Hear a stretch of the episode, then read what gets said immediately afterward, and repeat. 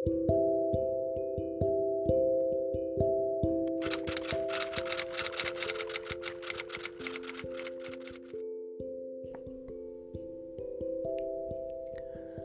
Yayınları Podcast kanalının bir yayında daha sizlerleyiz. Okuma kulübümüzün Don Quixote Atölyesi'nin dördüncü bölümünde.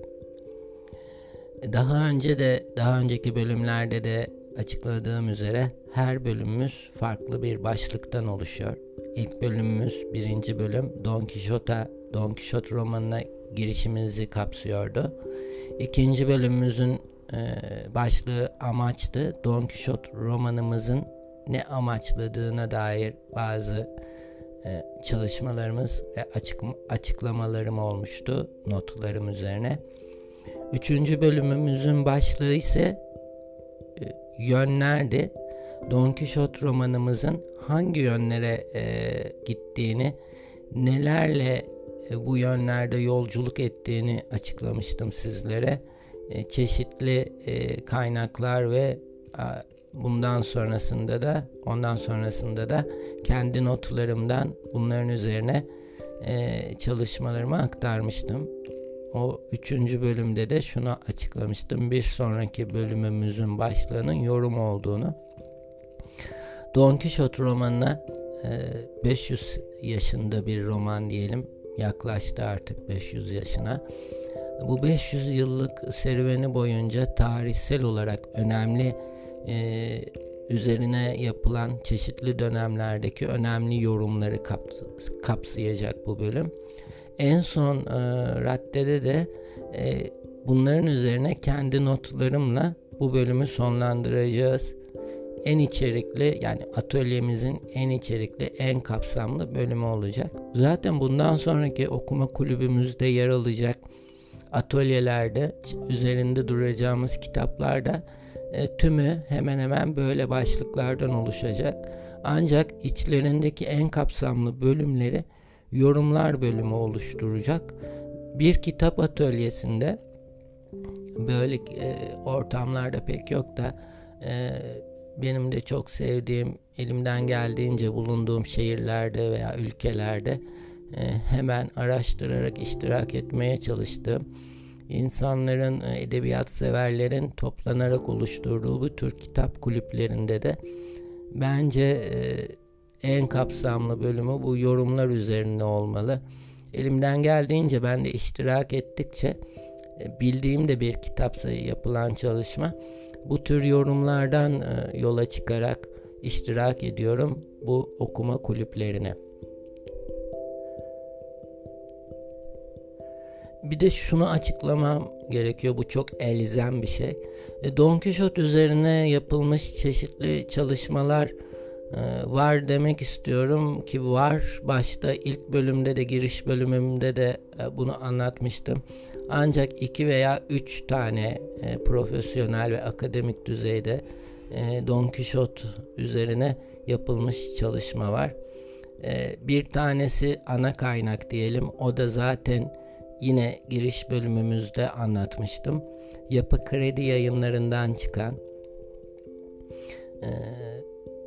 Don Quixote e, çevirisinin Jale Parla giriş bölümünde olan Jale Parla'nın e, sunuş bölümüdür. O ayrıca da e, sunuş bölümü ayrı bir kitap olarak da Don Quixote üzerine bir yorum akademik bir çalışmadır.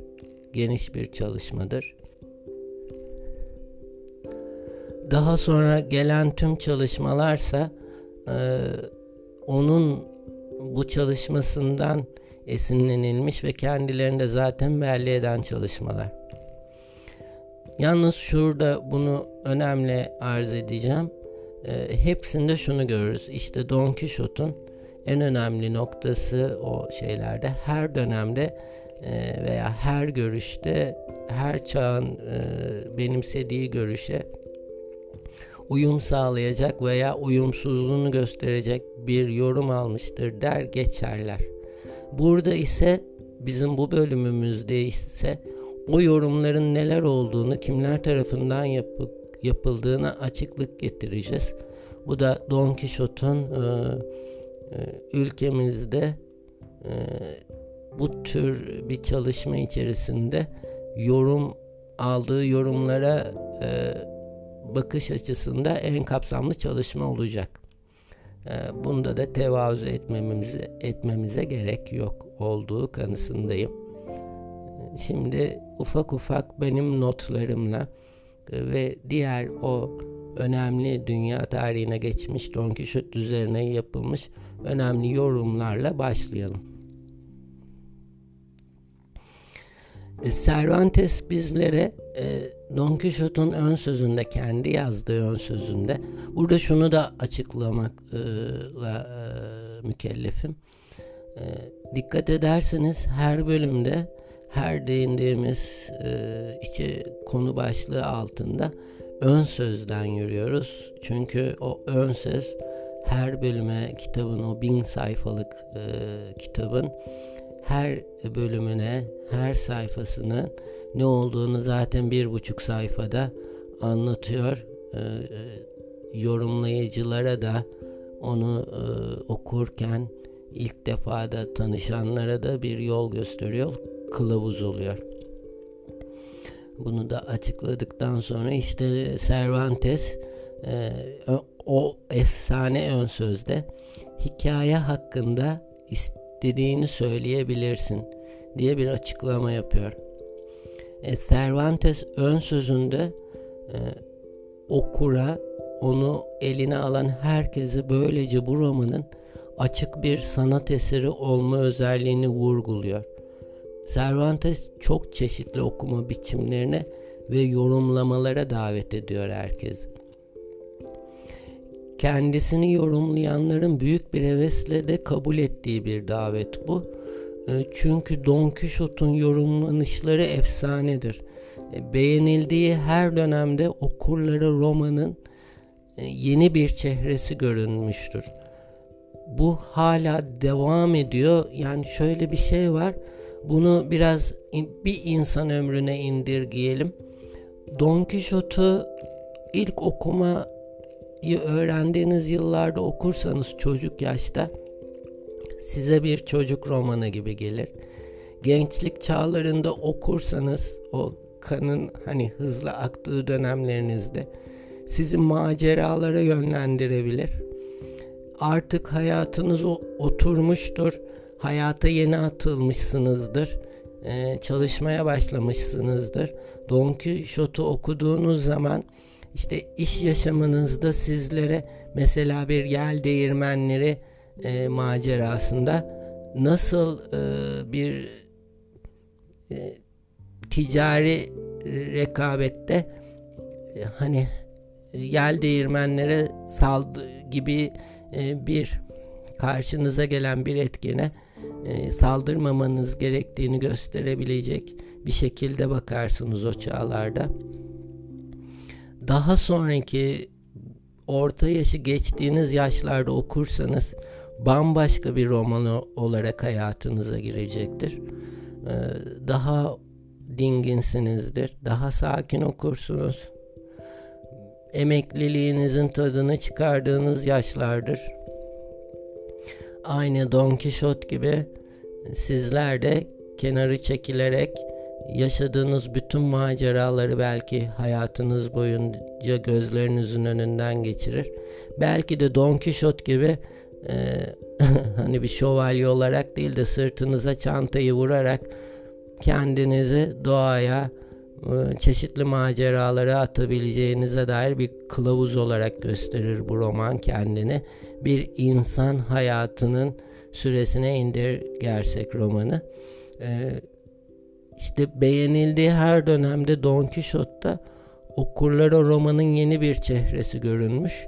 Bu çehreyi e, de çağdaşları e, her çağda kendi dönemlerince yorumlamışlar. Cervantes'in çağdaşlarının algılayışında henüz komiklik ağır basıyordu. Yani Cervantes Don Quixote'u ilk yayınladığında o dönemde onun çağında sadece komiklik ağır basıyordu. Ee, romanın satış başarısı da aynı algıya dayanıyor. Yani komik olduğu için çok satılıyor. Huysuz ihtiyar Hidalgo çok seviliyordu. Hidalgo bizim Don Quixote'umuz ve hedefleriyle onlara ulaşmak için e, seçtiği araçlar arasındaki uyuşmazlık herkesi eğlendiriyordu. Bir sürü araç seçiyordu kendine ama o araçlarla istediği hedefe varması mümkün değil. Ee, yani yine değirmenlerden örnek verelim. Elinde hurda püskü bir şey var. Onu mızrak olarak şey yapıyor. Hayal etmiş, e, oturtmuş eline. E, ve karşısında bir dev var. Zaten baştan e, bir felaket olacağı belli ne bileyim berberin e, tasını alıyor kafasına geçiriyor. Onu bir Maripli'nin e, kaskı olarak e, şövalye kaskı olarak zırhının üstlerine tamamlamaya çalışıyor falan yani. Bunlar e, eğlendiriyordu başta. Vahşi kitap yakma törenlerine alışık olan okur kitlesi de vardı bir de. E, çünkü o zamanlar kitaplar çok yakılıyordu. Kilisenin onay almadığı kitaplar. Buna alışkınlardı kitapların yakılmasına. E, Cervantes'in ise kaba bir mizahla işte kahramanın Don Quixote'umuzun dişlerini kırmasından, kulağının yarısının kopartmasından ve onu bir kafese kapattırmasından onun çağdaşları Cervantes'in çağındaki okurlar çok hoşlanıyordu. İkinci Filipe'nin gülmekten Ayrıca da e, bunun yanında gizli bir intikam duygusunun da payı vardı romanın o zaman bu kadar çok beğenilmesinde.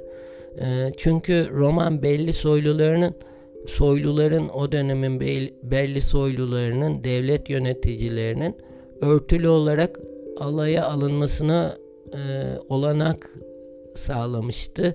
E, okuyucu tarafından da bu böyle kavranıyor, kavranıyordu. O zaman Kral 3. Filipe'nin gülmekten kırılan efsane bir şey vardır İspanya'da. E, bu şeye de geçmiştir. Tutanaklara da geçmiş ve Don Quixote'un e, Cervantes Müzesi'nde Don Quixote'da e, yapılan yorumlar bölümü vardır orada bu müzenin içinde. Bu tutanaklara geçmiş çünkü krala karşı gülmek e, çok büyük cezalar getiren bir şey, eylem. E, kırbaç cezası veya idama kadar gide, giden bir eylem. İşte kral 3. Filipe'nin e, hatta şehrin içinde Yürürken gülmekten kırılan o zamanın işte okullarına giden bir öğrenciyi görüp refakatçılarına çevresindeki e, askerlere diyelim refakatçılarına şöyle dediği tutanaklara geçmiş. Ya bu insan aklı başında değil ya da şu anda elindeki kağıtlardan e, kitaptan Don Quixote okuyor diyerek azletmiş o öğrenciyi. O zaman onun dikkate alınmamasına yönelik bir talimat vermiş. Bu da tarihi e, kaynaklara geçmiş. Daha sonra işte Cervantes'in çağı bitiyor. Onların çağından sonra o kahkahaların yerini Alman romantizminden e, melankolik ve merhamet dolu bir gülümseme yerini alıyor.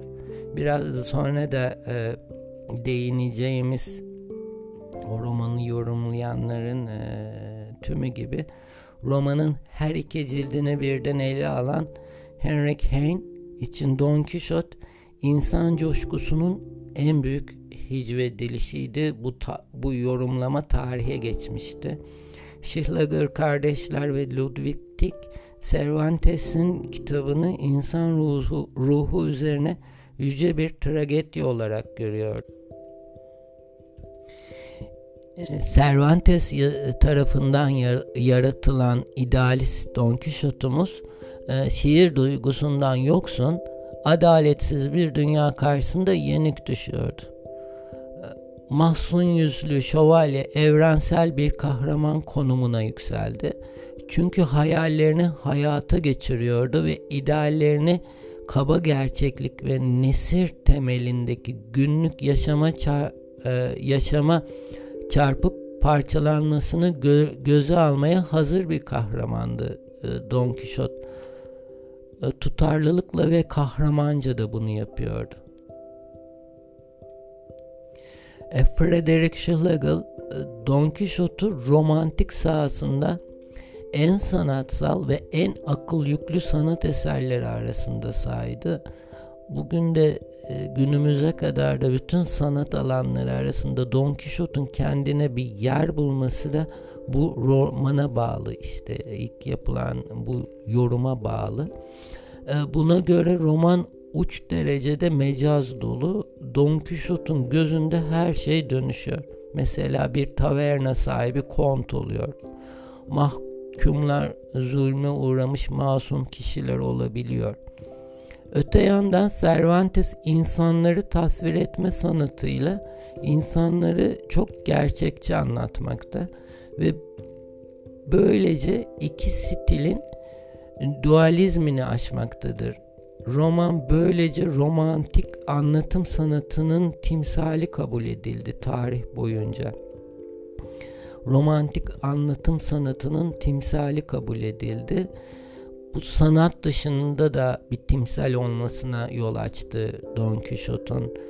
Ee, ben yıllar önce Çanakkale ülkemizde o yapılan kahramanca Çanakkale savaşlarına gittiğimde bir savaş tarihçisi vardı.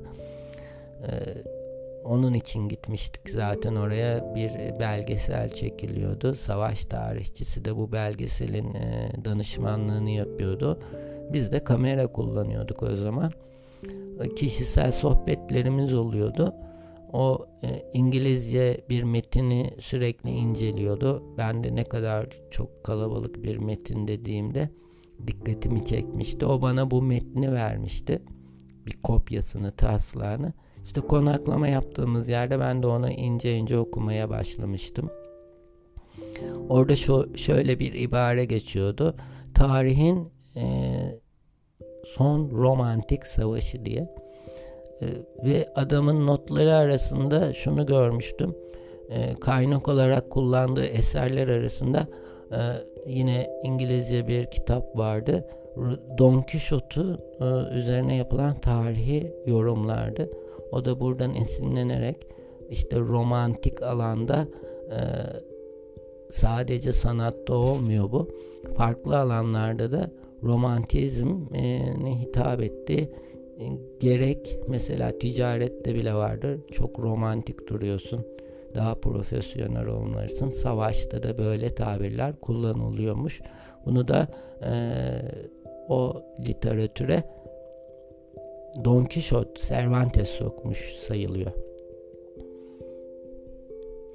Ee, bu timsal kabul ediliyor. İşte romantizm teorisinin ve uygulamasının burada ideal tip halinde bir araya geldiği düşünülüyor e, yorumcu tarafından, Frederick Schlegel tarafından. Yine Frederick Nietzsche de benzer bir şekilde Cervantes'in e, çağdaşlarının tam tersine romanın acı boyutunu vurgulamış yorumlamasında. Gerçi Frederick Nietzsche'nin e, bütün o adam İspanyolca öğrenmiş romanı okumak için, ana dilinde okumak için çok uzun, çok kapsamlı bir çalışma yapmış. Ama tamamı elimize ulaşamamış. Ondan geriye kalanlardan ise şunu vurgulamış Nietzsche. Onun için e, işte Don Quixote en buruk okuma olmuş. Bir idealistin trajik başarısız, başarısızlığının öyküsüymüş Don Quixote Nietzsche'ye göre. İspanya'da e, Don Quixote'un ana vatanında yüzyıllar boyunca e, Don Quixote farklı şekillerde de yorumlandı. İşte ilk başta dedik ya daha önce e, gülmekten kırılmak için zararsız bir kitap olarak görünüyor Don Quixote.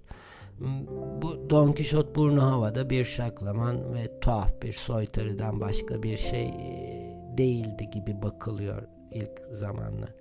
Daha sonra 18. E, yüzyılın ortalarında 17. ve 18. yüzyılın Fransız aydınlanmasına tepki olarak ani bir değişim oluyor gerçekleşiyor. E, Don Quixote ha, hakkında çok olumsuz bir değerlendirme oluşuyor. E, Fransa'da yayınlanıyor işte roman. İspanyol batıl inançlarının, aşırılıklarının ve kör fan, fanatizmin bir hicvi olarak okunuyor Fransa'da bu, bu çağda e, Don Quixote. Cervantes'in özellikle hala çoktan çağ dışı kalmış şövalyeliğin düşüncelerine göre işte yaşayan İspanyol soylularının parodisini yaptığını düşünüyor Fransızlar o çağda. Örneğin Walter e, Don Quixote'u e, Tanrı'nın savaşçısı ve Cizvit tarikatının kurucusu Ignatius de Loyola'nın e, bir katiri olarak e, görüyor Don Quixote'u. Yani dinsel bir e, e, Tanrı'nın simgeyi, abideyi e, abidenin karikatürü olarak görüyor Don Quixote'u. İspanyol yurtseverleri bu aşağılamadan Cervantes'in sorumlu olduğunu düşünüyorlar. İşte Cervantes'i sorumlu tutuyorlar. Ee, bundan bu romanın ve onun e, Cervantes'in popülerliğinin tek sorumlu olduğunu e, kanaat getiriliyor İspanya'da Fransızların bu e, yorumuna istinaden. Burada şunu iyi da açıklamak istiyorum. Daha önceki amaç bölümünde Don Quixote'un bu kitabı yazarken işte temelsiz e, şövalye yani saçma şövalye romanlarının mezarcısı olacağını e, bir açıklama getirmiştim. Bu saçma romanlara da Fransızların e, romanları da dahildi. O dönemde, o çağda. Bir de şunu söylemiştim. Ülkeler arası rekabet çok üst, üst düzeydeydi bu yorumlamanın da buna katkısı var. O, o bağlamda buna da bir rekabete katkı yani rekabeti içine alan bir yorum bu Voltaire'in yaptı. Çünkü ülkeler birbirleriyle e, her alanda yar, yarış rekabet halindeler. Ee, şimdi Cervantes Don Quixote'la e, bu romanlara saldırmıştı. Birçoğu Fransız kaynaklıydı. Voltaire de e, Don Quixote yorumlamasında bunu belli ki satırı satırına incelemiş böyle büyük bir e, dahi üstad e, Don Quixote'a böyle bir yorum getirmiş bir açık aramış. E, Cervantes vatan haini Jean Marujan'ın bir romanında dediği gibi İspanya'nın şerefinin celladı ve hançeri oldu diye bir yolu, yorum bile yapılmış. E, daha sonra 18. yüzyılın sonuna geliyoruz. Jean Antonio Pellicer romana daha az ideolojik olarak yaklaşıyor. Hatta büyük bir sempatiyle yaklaşıyor. Eserin bilimsel olarak tartışmasını başlatan ilk kişi e, 1797-1790 1948 tarihli açıklamalı e, Don Kişot basımının ön sözünde şöyle diyor. Kitabı şövalye romanlarının bir parodisi olarak e, değerlendiriyorum ve Don Kişot'un sembolik bir gücü olduğunu önemli vurguluyorum. 19. yüzyıla geliyoruz. Don Kişot İspanyol kültürünün ve toplumun merkezi ve kimlik oluşturucu referans noktası konumuna yükseliyor Artık bu tarihten itibaren Don Quixote tahtına oturuyor artık İspanya'da. Hidalgo'nun maceraları okullarda zorunlu okuma müfredatı oluyor ve, ha, ve hala böyle. İspanya'da isterseniz ilk İspanya vatandaşı olun, e, ilkokuldan e, veya anaokuluna gidin. İsterseniz paranızla üniversite çağında özel bir okula gidin. Ama mecburen Don Quixote'u okumak zorundasınız. Alanınız ne olursa olsun, yaşınız kaç olursa olsun hala da böyle. Ee, böylece de İspanya'da e, kolektif hafızaya mal oluyor Don Quixote. Bu takdirin görünür bir işareti olarak 1835 yılında Madrid'in kalbinde e, sanat e, alanında çalışanların çok iyi, iyi bildiği, oraya gidenlerin, giden herkesin de ilk olarak gördüğü Plaza de los e, Cortes'e kaidenin sol tarafında şövalye ve seyisinin de ölümsüzleştirildiği bir Cervantes heykeli dikiliyor. Onu İspanya'da sayısız başka anıt izliyor ama ilk olarak dikilen anıt 1835 yılında Madrid'in kalbinde Plaza de las Cortes'te e, ilk kaide yerini alıyor. E, bunu da belirtelim ki yolu oralara düşen edebiyat severler veya e, gezi yapanlar onu görmeden geçmesinler. Bundan sonra 1835'lerden sonra e, şuna da şuna da bir açıklama yapayım burada. Bu heykel dikildikten sonra o yöredeki insanlar e, entelektüel kesimde diyelim biraz kendini Don Quixote'a benzetmeye çalışıyor. Hatta ona benzeyen e, giyim kuşam tarzları doğuyor o muhitte e, Madrid'de e, veya ne bileyim onun gibi eylemler yapanlar ve kitaptan sık sık deyimler kullananlar oluşuyor. Böyle bir akım oluşunca kişotizm kişotizm terimi de bunu notlarım arasında şu anda size anlatmayacaktım. Aklımdan anlatıyorum. Kişotizm terimi de 1847 e, gibi bir yılda olması gerekiyor. Bir Noel gecesi e, gençler işte entelektüel kesimin e, parti yaptığı bir mekanda bir yaralanma olayı oluyor.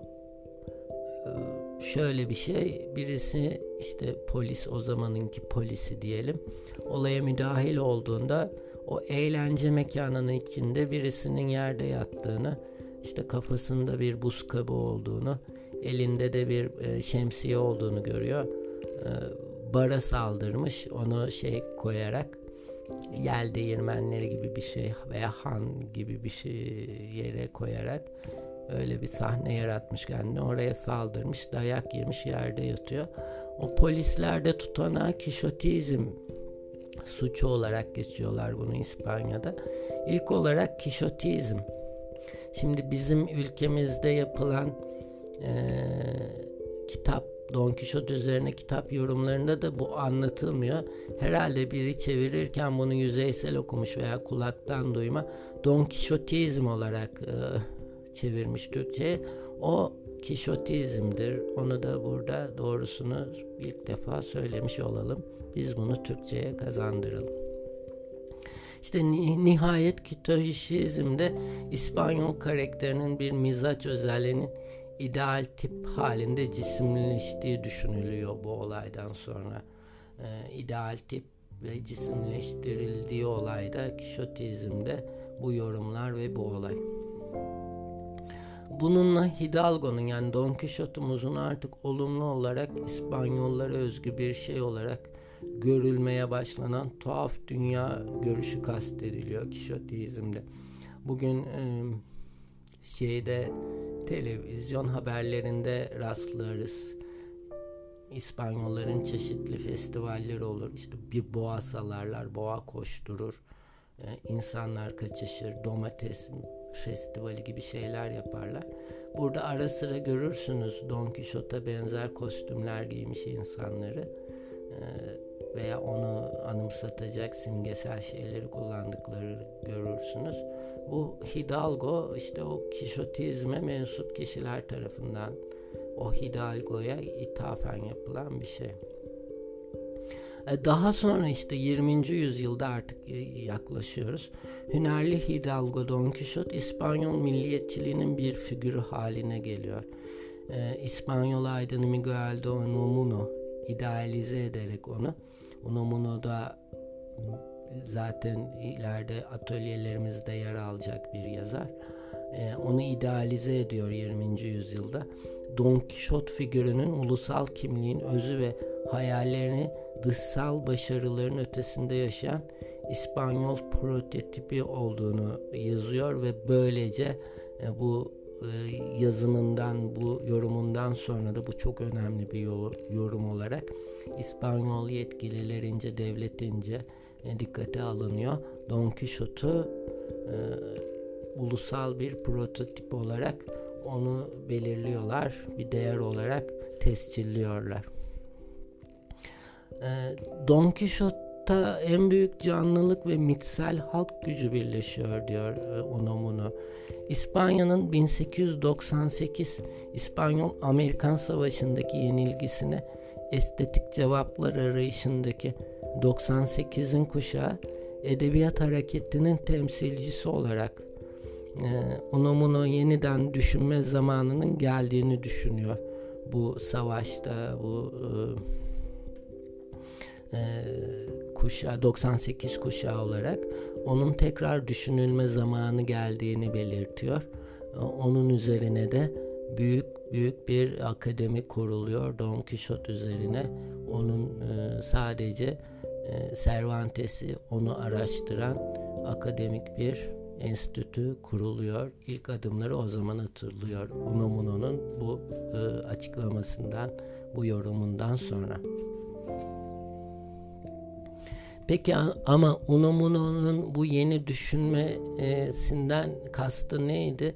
Klasik İspanyol edebiyatının geleneğini modern, modern Avrupa'nın düşünce akımlarıyla birleştirmekti. Bunu e, Unamuno zaten kendi kaynağında da açıkça sonunda belirtiyor. Benim bu yeni düşünce akımına e, e, ibaresini kullanırken kastettiğim şey klasik İspanyol edebiyatının geleneğini modern Avrupa'nın düşünce akımlarıyla birleştirmek diye bunu açıklıyor Unamuno. Don Quixote ve Sancho e, böylece onları icat eden insandan çok daha daha yüksek katlara ulaşıyor. Öyle ki Unamuno Don Quixote'u yazarın rastlantısal bir başarısı sayıyor yorumunda ve Cervantes'in kendi eserinin önemini fark etmediğini de öne sürüyor bu yorumda. Bu gelen o akademi Don Quixote Enstitüsü hala bunun üzerine bu tez üzerine yürüyor. Bütün her şeyi bunun üzerine e, kurup e, işte dünyanın davet ettiği önemli akademisyenleriyle bu konuda tartışmalar, incelemeler yapıyor.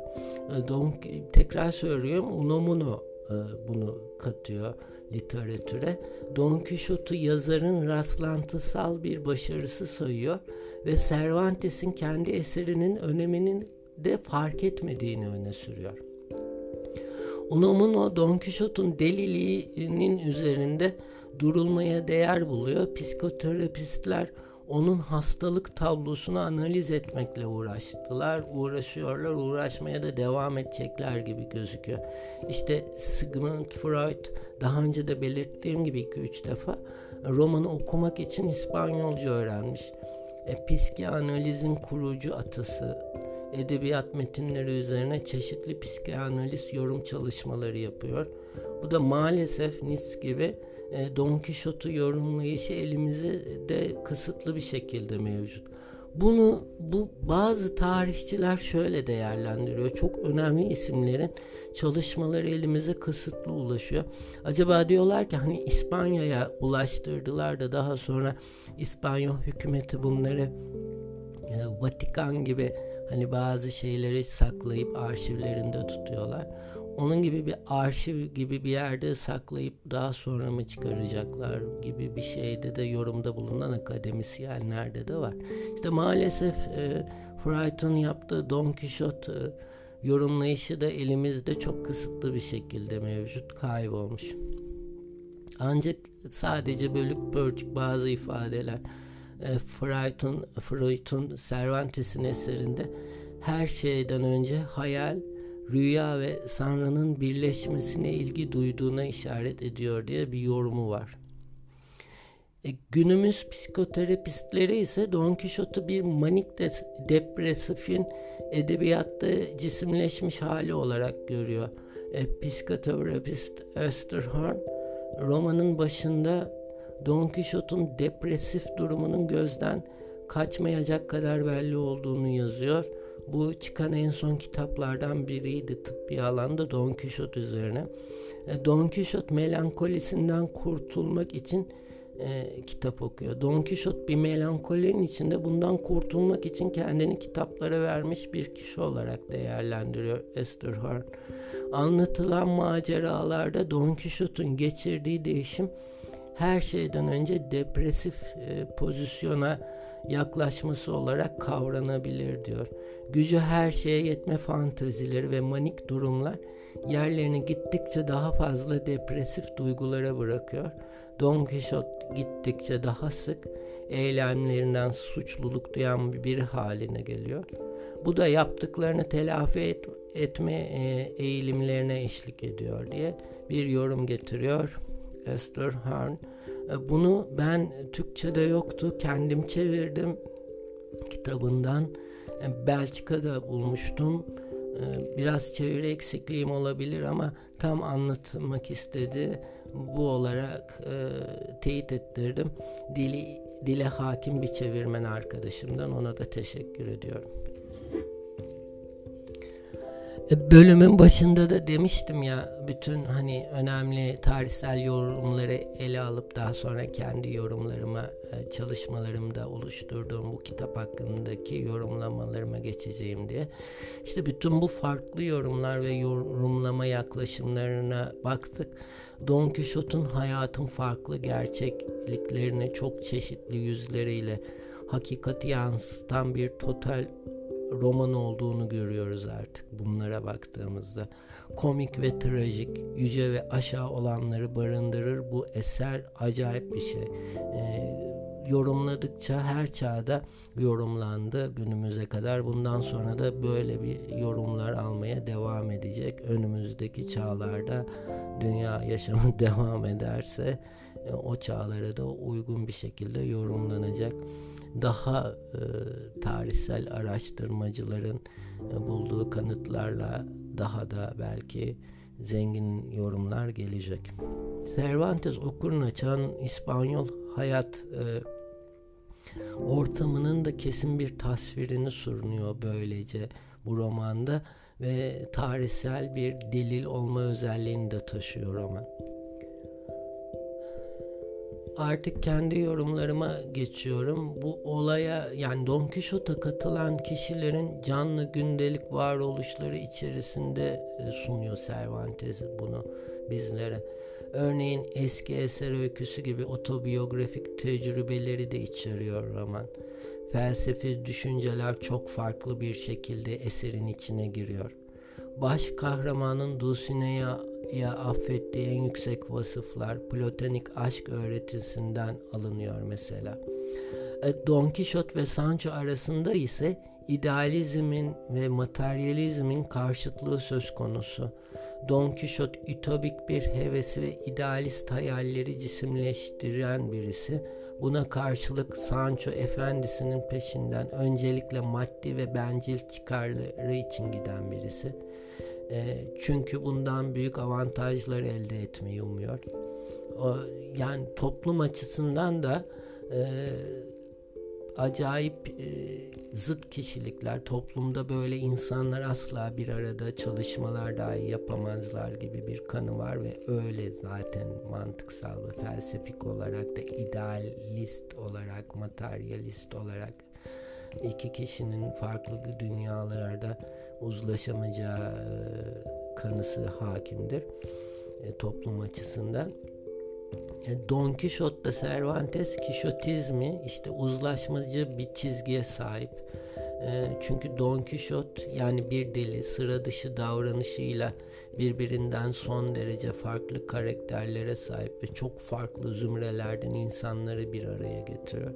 İşte yine örneğin Sancho'nun arkadaşı, dostu oluyor. Böylece sosyal bakımdan aşağı sayılanı, hor görüleni de yüceltiyor Cervantes Don Quixote'la.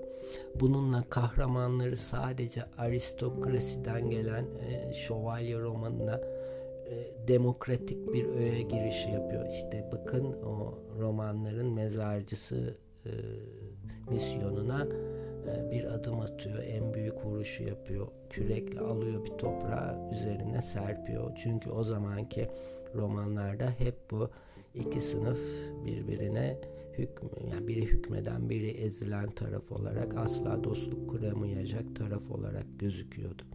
Don Quixote'un grotesk dövüşleri ve düşüncelerin efendisi Dulcinea'ya olan platonik aşkı ile e, kitap İspanyol şan ve şeref hevesinin kobi, komik, hicif, hicivsel bir taklit aynı zamanda. İspanyol kültürü bizim kültürümüze çok benziyor bu platonik aşklar yüzünden günümüzde dahi hala lanet olası o kadın cinayetleri sık sık gerçekleşiyor. İspanya, İspanya'da da kadına şiddet çok önemli üst düzeyde bir sorun. Ee, bu ilk defa bu kitapta bunu da şan ve şeref olarak görüyorlar. İşte bu geri kalmış ülkelerde hala bir zihniyet var ya e, şan ve şerefimi temizledim gibi aptalca bir şey uğruna insanlar öldürülüyor. Onun komiksel, hicivsel bir taklitidir bu romanın içinde o Dulciana'ya olan platonik aşk ona bir e, göndermedir. Cervantes, Don Quixote da bunu yapıyor. Roman Morisca e, onu da araya koymak istiyorum. Roman Morisca problemi gibi real politik problemlere ikinci cilde e, çok değiniyor Cervantes ve aynı şekilde çağdaş tiyatro hakkında düşüncelerde bu romanda yer buluyor. ikinci ciltte bilhassa ağırlıkla. Don Quixote şövalye romanlarının parodisi olarak bir edebiyat eleştirisi romanı. E, başka eserler hakkındaki değerlendirmeleriyle de aynı zamanda bir edebiyat tarihi yorumu. E, Cervantes hmm, pikaresk yaşam tarzını, çobanlığı ve şövalye hayatını eserlerinde birleştiriyor. E, bu başka eserleri de var. Cervantes'in bir tek eseri var Don Quixote'dan başka Türkçe'de. Başka karalamaları falan da İspanya'da veya diğer gelişkin kültürel anlamda kaynakları bu Avrupa ülkelerinde ufak tefek eserler çıkıyor çıkmış e, ama bizde iki eseri var. Bunların tümünde işte pikaresk yaşam tarzını, çobanlığı ve şövalye hayatını bu eserlerde birleştiriyor. E, ve böylelikle üç roman biçiminin bir sentezini yaratıyor. Hatta Morisco öyküsü ve İtalyanca e, münasebetsiz meraklının hikayesi gibi araya eklenmiş anlatıları da sayarsak roman adeta çağının yaygın nesir türlerinin bir kataloğu olarak karşımıza çıkıyor. E, Cervantes'i büyüleyen şey melezlik, karma biçim, teklik yerine çokluk e, bu kitapta. Bu nedenle Cervantes herhalde sonradan kendisini yorumlayanların e, Don Quixote'un çok kederli bir eser mi, gülmekten kırılacağınız bir kitap mı, e, yoksa bir parodi mi olduğu yolundaki soruları duysa pek anlamazdı, takmazdı veya umursamazdı. Ne diyor bunlar derdi. roman bütün bu özellikleri bir araya getiriyor çünkü ama o bunun farkında değildi Cervantes. Ne yarattığının farkında değildi. Ve roman nihayet modern edebiyat biliminde eser filolojik e, incelemelerin e, araştırma merkezi haline geldi. Don Quixote'un bu kadar çok sevilmesinin nedeni bu kadar çeşitli oyuna başvurması. Bunu daha önce de söylemiştim. Edebiyat ile gerçeklik arasındaki çatışma ile ilgili yabancılaştırma efekti. Edebiyatlaştırma ile ilgili oyunlar gibi çığır açan yenilikleri ele alıyor. Örneğin Don Quixote'un birinci cildine e, daha sonra ikinci ciltte değinilir. Adeta kitap içinde kitap gibi. Kimi zaman da okur adeta yazarı kitabı yazarken gözetleyebilir. Kitap birden çok anlamda çığır açan bir eser haline dönüşüyor böylece. Neredeyse sonsuz ilişkilerinden ve anlam düzlemlerinden oluşan bir ağ kuruyor Cervantes. E, Don Quixote Batı edebiyatının ilk modern romanı sayılıyor. E, çünkü sonraki yüzyılların anlatım sanatının edebi ifade araçları olarak gelişeceği pek çok şeyin tohumunu e, atıyor, yaşartıyor Don Quixote. Cervantes Don Quixote da bunu başarıyor. Roman içinde roman mesela, film içinde film oyunları günümüz sinemasında fotoğraf içinde fotoğraf benim e, ana alanımda yaptığımız şeyler bu efektler bu sanat alanlarında da Don Quixote sayesinde kazandırılıyor. E, Don Quixote aynı zamanda göreceliğin de bir aracı. İçinde hiçbir şey tek yanlı, nihai, doktoriner değil. Cervantes romanı yazdığı sırada insanın hakikati görebileceğini olanı yani Cervantes romanı yazdığı sırada insanın hakikati görebileceği ne olan güvenini yitirmiş ve sarsılmış bir dönemi Cervantes'in. E, Cervantes'in içlerinden bazılarını bildiği Rotterdamlı Erasmus'un yazıları işte e, Cervantes o dönemde o çağda geleceğe dair yapılan yorumların güvensiz şeyler olacağını görmüş, tespit etmiş birisi. Onun gibi birçok çağdaşı da var. O e, şeylerden birisi de kahin diyelim. Kahinlerden birisi de Rotterdamlı Erasmus ve e, biliyor. Cervantes bunu biliyor. E, o çağından biliyor. Onun yazıları aydın çevrelerinde e, kesin olarak geçerli inanç hakikatlerini ilk defa o zaman sorgulamaya başlıyorlar. E, aydın çevrelerince ilk defa o dönemde sorgulanmaya başlıyor. Cervantes de bu sorgulamacı güruh arasında yer alıyor ve zaten işte dedik ya bu kahinlere olan güveni sarsılmıştı o ileriye dönük kehanette bulunanlara karşı. E, din savaşları özellikle de e, Armada'nın kafir e, İngilizlere karşı yenilgisi pek çok İspanyolda e, Tanrı'nın buna niye izin verdiği sorusunun belirmesine neden oluyor o dönemde. Ne de olsa İspanyollar o dönemde karşı reformasyon görevinde Tanrı'nın militanları değil miydi işte Amerika'nın keşfinde falan da görüyoruz bu militanca görüşlerini ve eylemlerini. E, bakın şimdi bu e, benim kişisel yorumumda Avrupa'da bir e, dönem arkadaşlarımla onlar edebiyat üzerine benden önce edebiyat alanına benden önce girmişlerdi. Ben de o zaman ülkemde kitap kapakları falan tasarlamaya başladığımda bunlar Don Quixote'un e, müthiş bir İsviçre'de bir baskısı yapıldı ki sormayın gitsin o zaman Euro e, yeni çıkmıştı. Kitabın tanesi bin Euro'dan falan satılacaktı kitabın arkasını dünyadan çeşitli işte yorumlar eklemek istediler. Her alandan e, bu çağdaşlarından da kişisel görüşlerini almak istediler. Bize de böyle bir şey gelmişti, mail gelmişti. Benim yer alması da mümkün değil ama çok beğenilmişti. Çok e, koymak istemişlerdi bunu. E, Allah'ın yetmiyor mu veya işte belki de e, bir Türk olduğum için ön yargı kanaatiyle mi konulmadı bilmiyorum. E, şöyle bir şeydi. Ben arka planına değinmiştim romanın böyle e, bu şimdiye kadar olan yorumlarımla bu tarihsel olayların ve fikirlerin oluşturduğu ortamda şöyle Don Quixote tüccarları Dulciana'nın dünyanın en güzel kadını olduğunu kabul etmeye çağırıyor.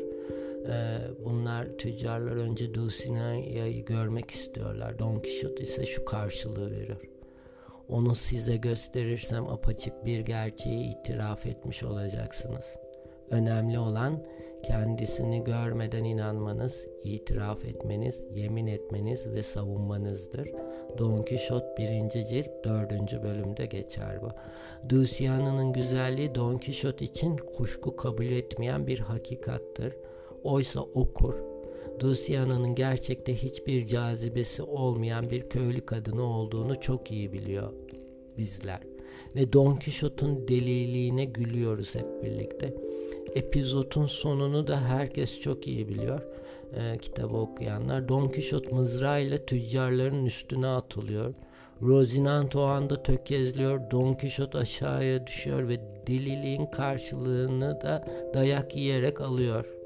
Oysa Hidalgo'muzun Don Quixote'un tüccarlardan talep ettiği şey o dönemin diyeyim de bir gönderme olsun e, günümüz yobazlarına da. Kilise ve devletin o çağın insanlarından talep ettiği şeyden başka bir şey değil. İnanılan hakikatleri eleştirisel olarak sorgulamadan mutlak suretle kabul etmek. Önünüze sunulan hakikatları onların inanmak istediğimiz şeyleri sorgulamadan mutlak suretle kabul etmek e, okur olarak bizler delilik kisvesi altında bir hakikat beyanının absürt bir şekilde talep edilmesine e, ceza görmeden gülebiliyoruz. Ama Don Quixote dayağı yiyor. Oysa başka bir bağlamda bunu yapsak e, mesela biz bunu yapsak ne bileyim bir devlet dairesine gidip bir, bir günümüzde bir muz cumhuriyetinde bunu yapsak direğe bağlanıp odun ateşinde yakılırız falan da Don Quixote da öyle olurdu o zaman da böyle bir kisve altında yapıyor ufaktan dokundurmayı yapıyor o da bundan e, bir delilik kisvesi altında kurtulmuş oluyor. E, Cervantes romanının başarısından dolayı kendini şanslı sayabilirdi saymış da zaten. E, bunu e, hayatında görüyoruz. Hatta hayatının biyografik çalışmalarında hatta belki de en büyük şansı sansürcülerin ve okurların büyük çoğunluğun kitabın yıkıcı niteliğini fark etmemiş olmaları çağında. Don Quixote rahat, kitap çok satıyor, keyfine bakıyor. Çünkü e, onun çağındakiler, okuyucular e, bu sansür koyacak kişiler de e, yıkıcı niteliğini bu göndermeleri fark etmiyor. Hakikatleri sürekli sorgulayan roman kimi hakikati özellikle de kilisenin hakikati temsil ettiği iddiasını sarsılmaz sayan e, ve toplumlarının düzenine saplantı halinde bağlılık duyan insanlar tarafından seviliyor. Kitabın pek çok paradoksuna yaraşır bir paradoksu da bu zaten diyerek yaklaş e, bir saate yaklaşan e, bu bölümümüzün de sonuna geldik. Adam Popcast kanalında okuma atölyesinin ilk kısmını oluşturan Don Quixote atölyesinin dördüncü bölümü yorumlar başlığını kapsıyordu. Bunun üzerine yaklaşık bir saattir e, bir şeyler konuştum. Bir dahaki bölümümüzde şunu yapmak istiyorum. Ee, çok ilginizi çekti. Ben ara sıra Don şey Cervantes hakkında bazı açıklamalarda bulundum. Ee, onun e, hayatına dair bazı şeyler vardı. Bir sonraki bölümümüz ise Cervantes'in o dönemde bu romanı yayınlama döneminde yaşadıklarına dair kısa bir şeyler olacak. Ancak kitap üzerine yaptığımız ana e, yorumlar burada sona erdi. Yorum bölümümüzde bu dört bölüm kitabın karkısını oluşturdu. Giriş, amaç, yönleri ve yorumlar. Yorum dediğimiz bölümler. Bir dahaki bölümün başlığı da e, yolun başlangıcı olacak. O da yaklaşık ortalama bir sürede bitireceğiz. İşte 20-30 dakikada. Keyifli bir bölüm olacak o da.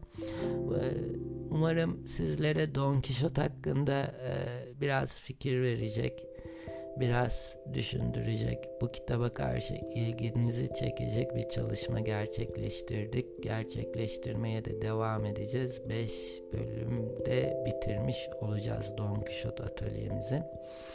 Daha sonraki e, kitap atölyemizde benim çok istediğim Nazım Hikmet Atölyesi ona başlamayı çok istiyorum. Ona başlayana kadarki süreçteki diğer programımız Don Quixote'la bir kahve programında e, kişisel e, görüşlerimin yer aldığı konuşmalarıma, programa devam edeceğim. O görüşlerimde kısa bir süre sonra adam yayınları üzerinden denemelerim olarak sizlerle kitap olarak buluşacak. Bir dahaki bölümde buluşmak temennisiyle herkese kitap dolu günler diliyorum. Don Quixote'u tavsiye ediyorum bol bol. Çantanızda, elinizin altında, arabanızda, her yerde olmasını temennisiyle şimdilik hoşçakalın. Görüşmek üzere.